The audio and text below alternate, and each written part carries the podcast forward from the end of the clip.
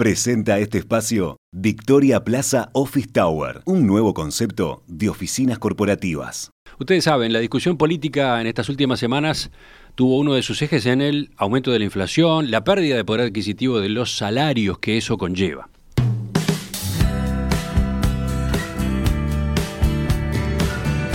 Para lo que va del año 2022 no se han publicado todavía datos oficiales sobre lo que está ocurriendo con el consumo o con la actividad comercial en este contexto negativo para los ingresos. Pero puede ser bueno repasar qué está ocurriendo si en un terreno donde hay datos, el acceso al crédito de las personas. Para eso justamente es que vamos a conversar en los próximos minutos con la economista Alicia Corcol de Exante. Alicia, ¿qué tal? Buen día, ¿cómo estás? Hola, ¿cómo están? Muy buenos días. Alicia, si te parece, arranquemos ubicando a los oyentes acerca de eh, cuánto asciende hoy por hoy el endeudamiento que tienen las familias en Uruguay. Sí, eh, perfecto. Bueno, eh, los últimos datos disponibles que, llegan a marzo eh, muestran que las personas físicas en, Uruguay le debían a los bancos y a las empresas financieras no bancarias más grandes unos 7.900 millones de dólares aproximadamente de ese saldo, eh, 2.900 millones de dólares, un 37% son préstamos hipotecarios y después 340 millones, o sea, solo un 4% son créditos automotores. El resto del crédito, o sea, 4.700 millones de dólares, que es casi un 60% del total, corresponde a, créditos al consumo que no tienen un fin específico, por decirlo de alguna manera, eh, vales, órdenes de compra o, o saldos por el uso de tarjetas de crédito. Eh, aclaro por las dudas que estos números que, que, mencionaba surgen de estimaciones que hacemos en Exante en base a lo que son eh, los datos disponibles en Banco Central y, bueno y en otras fuentes de información. Hay también un volumen adicional de crédito con cooperativas, con financieras más chicas o, que, o que digamos funcionan con un perfil netamente digital a las que hoy en día no se les exige que reportan información.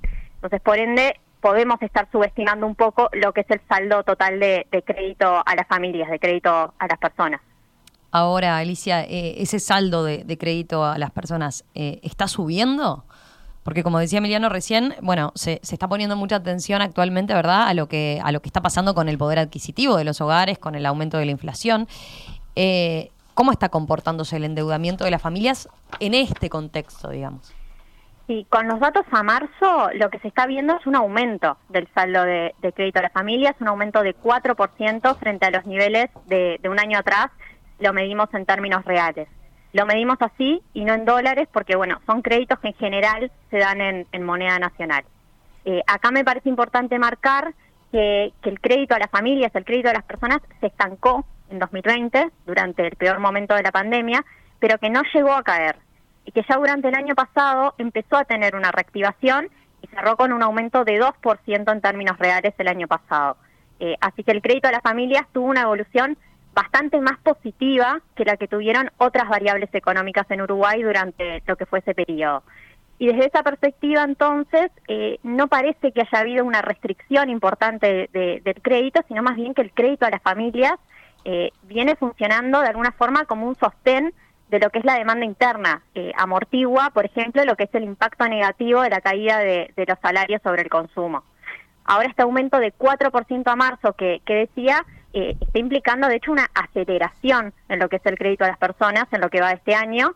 Es un crecimiento que es intenso y que es eh, bastante generalizado, además. Mm. Vayamos para ahí, Alicia, entonces, si te parece. Eh, ¿A qué responde este mayor dinamismo del crédito? Decías que viene siendo generalizado. Sí, obviamente que, que si lo abrimos por tipo de crédito o, incluso por institución, hay matices, pero en general estamos viendo subas en casi todos los, los segmentos de crédito. Esa es una diferencia con la dinámica que, que, hubo hasta mediados del año pasado, cuando eran más bien los bancos y dentro de ellos además los privados los que estaban impulsando el crecimiento. Ahora, con estos últimos eh, datos de estos últimos meses, eh, se está viendo un repunte en casi todos los factores. Eh, para ponerlo en números, eh, por un lado, lo que es crédito a las familias de los bancos privados, que había sido el, crédito más golpeado por la pandemia, está creciendo ahora a tasas que son muy fuertes. 8% en crédito hipotecario, 20% en crédito automotor y casi 10% en el resto de los créditos al consumo, siempre en, términos reales.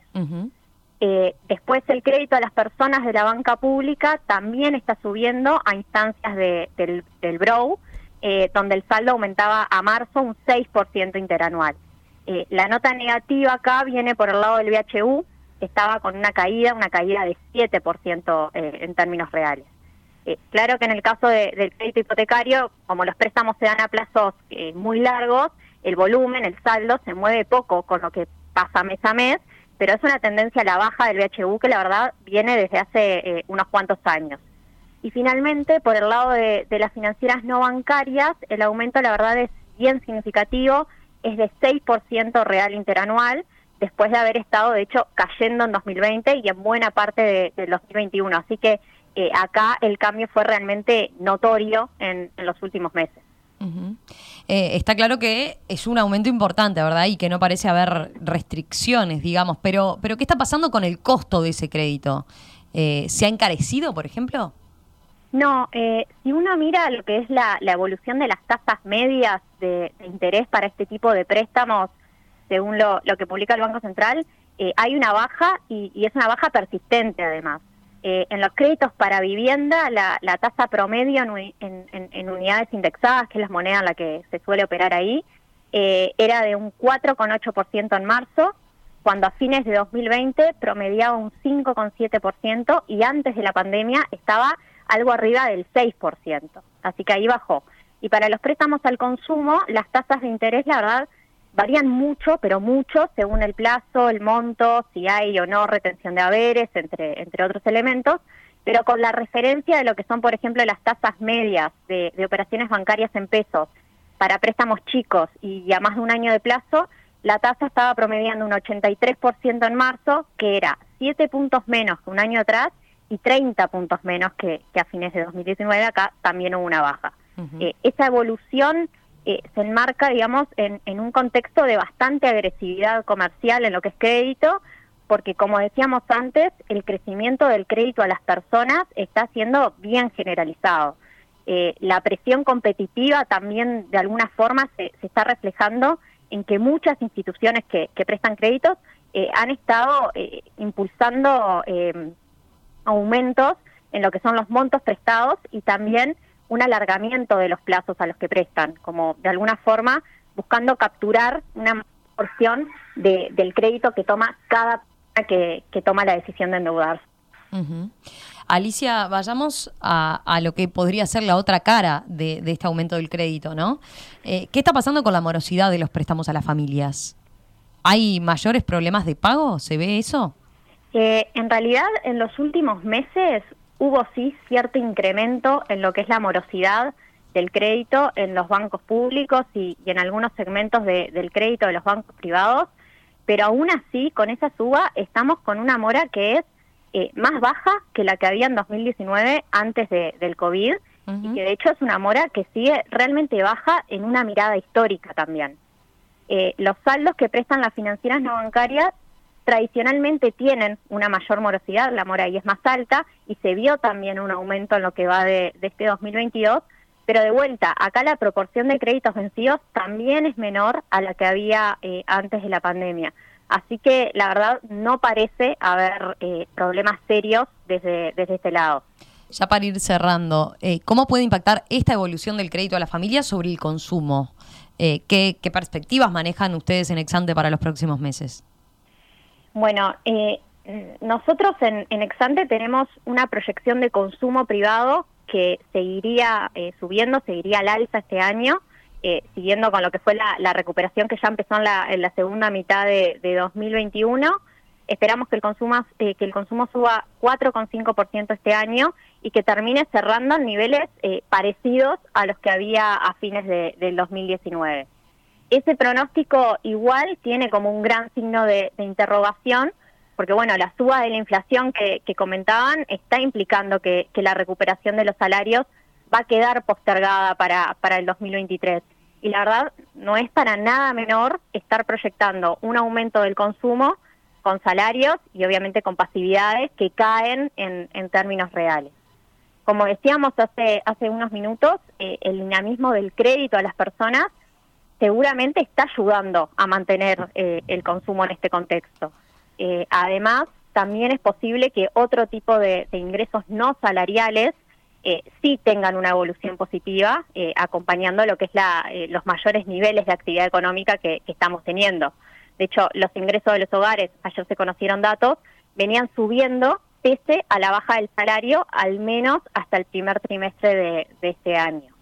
Y después lo otro que puede incidir también a favor del consumo es que como en muchas partes del mundo está ocurriendo, se estén como canalizando los ahorros involuntarios que hubo en 2020 y 2021, cuando los hogares, sobre todo los de los hogares de ingresos más altos, eh, ahorraron porque bueno no, no, tenían ocasión de, poder gastar en medio de lo que eran las restricciones por, por COVID.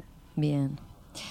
Alicia, gracias, gracias por este, por este panorama a propósito de qué está pasando con el crédito a las personas en este contexto actual de caída de los salarios en términos reales. Volvemos a conversar con ustedes en los próximos días. Un abrazo. Bárbaro, muchas gracias. Chau, chau. En perspectiva, más que un programa, más que una radio.